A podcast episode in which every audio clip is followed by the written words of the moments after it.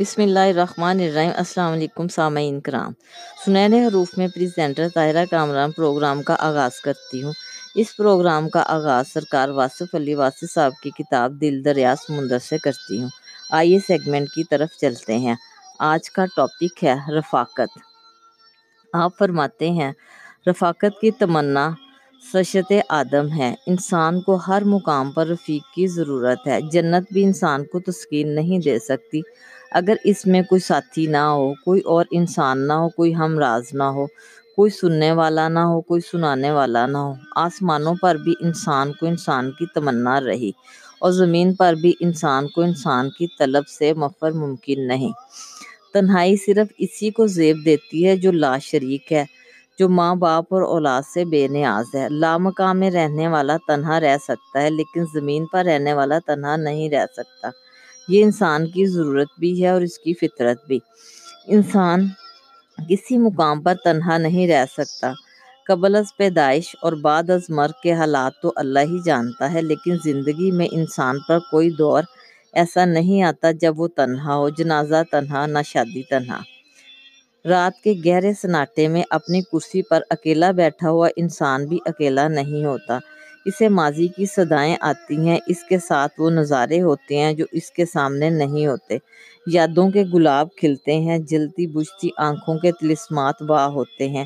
حسین پیکروں کے خطوط ابھرتے ہیں، ڈوبتے ہیں۔ گزرے ہوئے ایام پھر سے رخصت ہونا شروع ہوتے ہیں۔ خشک شاخیں زخموں کی طرح پھر سے ہری ہوتی ہیں اور اس سناٹے میں آوازیں ہی آوازیں آنی شروع ہوتی ہیں اور یوں تنہائی میں تنہائی ممکن نہیں ہوتی۔ رفاقت کی افادیت سمجھنے کے لیے ضروری ہے کہ انسان اپنی صفات اور اپنی صلاحیتوں کا جائزہ لے۔ ہماری ہر صلاحیت رفاقت کی محتاج ہے۔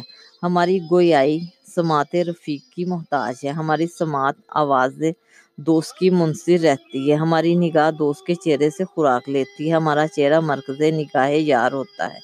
ہمارے افکار دوست کو روشنی دیتے ہیں اور ہم اس کی فکر سے پرورش پاتے ہیں۔ دل ہمارا ہوتا ہے اور درد دوست کا۔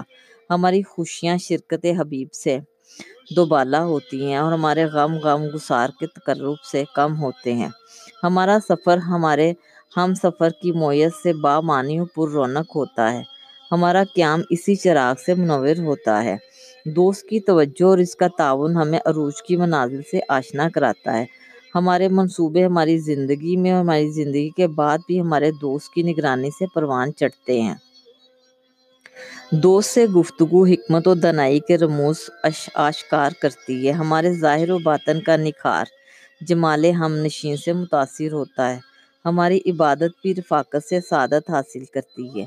ہماری تمام دعائیں اجتماعی ہیں اور اجتماع کی بنیاد رفاقتوں کے فیض سے قائم ہے۔ وہ انسان جس نے رفیق سے وفا نہ کی، کسی سے وفا نہیں کر سکتا۔ نہ دین سے، نہ خدا سے، نہ خود اپنے آپ سے۔ عظیم انسان اپنے حبیب پر غیر متزلزل اعتماد کے سہارے عظیم ہوتے ہیں۔ انتخاب رفیق سے پہلے تحقیق کر لینا جائز ہے، لیکن کسی کو دوست کہہ لینے کے بعد اسے کسی آزمائش سے گزارنا بددیانتی ہے۔ دوست کے ساتھ صرف ایک ہی سلوک روا ہے اور وہ وفا ہے۔ وفا کرنے والے کسی کی بے وفائی کا گلہ نہیں کرتے۔ اپنی وفا کا تذکرہ بھی وفا کے باب میں ابتدائی جفا ہے۔ رفاقت قائم رکھنے کے لیے انسان کو نہ ختم ہونے والا حوصلہ ملا ہے۔ رفاقتیں گردش حالات سے متاثر نہیں ہوتی۔ رفاقتیں صحبتوں کی گھاٹیوں سے گنگناتی ہوئی گزرتی ہیں۔ کائنات کی ہر شے میں ہمہ وقت تغیر ہے، لیکن رفاقت کے خمیر و ضمیر میں استقامت کا جوہر ہے۔ رفاقتوں کا مفروض زندگی سے فرار کرتا ہے۔ جس کو زندگی میں کوئی سچا اور سچا دوست نہ ملا ہو، اس جھوٹے انسان نے اپنے بدبختی کے بارے میں اور کیا کہنا ہے؟ انسانوں کا جہان رفاقتوں کا جہان ہے۔ یہ وفاؤں کی داستان ہے، رشتوں کی تقدیس ہے۔ سماجی اور دینی رابطوں کی تفسیر ہے۔ خوش نصیب ہے وہ انسان جس کا ہم سفر، اس کا ہم خیال ہو۔ خدا سے لو لگانے والے مخلوق خدا سے الگ بیٹھ کر عبادات کے درجات حاصل کرنے کے بعد مخلوق خدا کے پاس واپس لوٹا دیے جاتے ہیں تاکہ مخلوق کی رہنمائی کرے۔ تنہائیوں سے واپسی ہی رفاقت کی اہمیت کا ثبوت ہے۔ پیغمبروں نے پسندیدہ رفاقتوں کی دعائیں فرمائی، کوئی عابد عبادت کی غرض سے جنگل میں تنہا بیٹھ جائے تو بھی تنہا نہ رہ سکے گا۔ کچھ ہی عرصے بعد اس کے گرد انسانوں کا ہجوم اکٹھا ہو جائے گا۔ آستانہ بنے گا، عبادت گاہ بنے گی، لنگر خانے کھل جائیں گے اور طالبان حق کو سدا کر اس ویرانے میں بستی آباد کریں گے۔ پیدا ہونے والا بچہ جب آنکھ کھولتا ہے تو سب سے پہلے اسے جو شے نظر آتی ہے وہ انسانی چہرہ ہے۔ شفیق چہرہ، نورانی چہرہ، محبت و مسرت سے سرشار، ممتا کا مقدس چہرہ۔ اس کے بعد ساری زندگی چہروں کی رفاقت کا سفر ہے۔ ایک انسان کا تقرب ہی انسانیت کا تقرب ہے۔ نیکی، بدی، گناہ، ثواب سب انسانوں سے وابستہ ہے۔ انسان سے آشنائی خود شناسی کی کناں ہے۔ رفاقت کا سرمایہ ہر سرمایہ سے افضل ہے۔ انسان انسان کی خاطر جان پر کھیل جاتا ہے، بادشاہ تخت چھوڑ دیتے ہیں، دوست کو نہیں چھوڑتے۔ رفاقتوں کے فیض سے اعتماد کے دم سے ہے بد اعتماد انسان نہ کسی کا رفیق ہوتا ہے، نہ اس کا کوئی حبیب ہوتا ہے۔ بد اعتمادی کی سب سے بڑی سزا یہ ہے کہ انسان کو ایسا کوئی انسان نظر نہیں آتا جس کے تقرب کی وہ خواہش کرے اور نہ وہ خود کو کسی کے تقرب کا اہل سمجھتا ہے۔ تنہائی کی مسافر بیمار روحیں اذیت کی منزلیں طے کرتی ہیں۔ رفاقت زندگی ہے، فرقت موت۔ آج کے مشینی دور نے انسان کو انسان سے دور کر دیا ہے۔ رفاقت بشری سے محروم انسان مال اور اشیاء کی محبت میں گرفتار ہے، وہ نظریات کا قائل ہے، انسان کا قائل نہیں۔ آج کا انسان انسانوں سے بیزار ہے، وہ خود سے بیزار ہے، وہ خیر فطری زندگی بسر کر رہا ہے۔ اس پر کرب ناک تنہائی کا عذاب نازل ہو چکا ہے۔ کوئی کسی سے ہمدردی نہیں رکھتا، کوئی کسی کو نہیں پہچانتا، کوئی کسی کا بوجھ اٹھانے کو تیار نہیں۔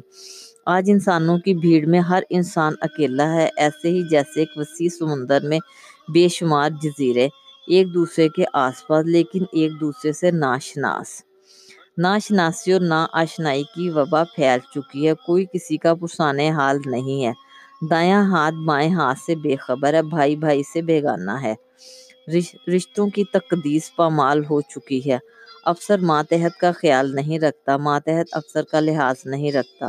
استاد شاگردوں سے شاگرد استادوں سے نالاں ہیں۔ ڈاکٹر مریض کی نفس پر ہاتھ رکھنے سے پہلے اس کی جیب پر ہاتھ رکھتا ہے۔ عجیب بے حسی کا دور ہے۔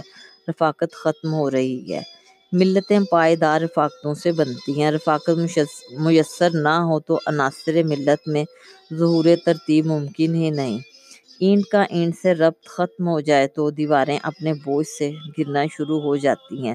ملت کے تشخص کی تلاش دراصل اپنے رفیق کی تلاش کا نام ہے۔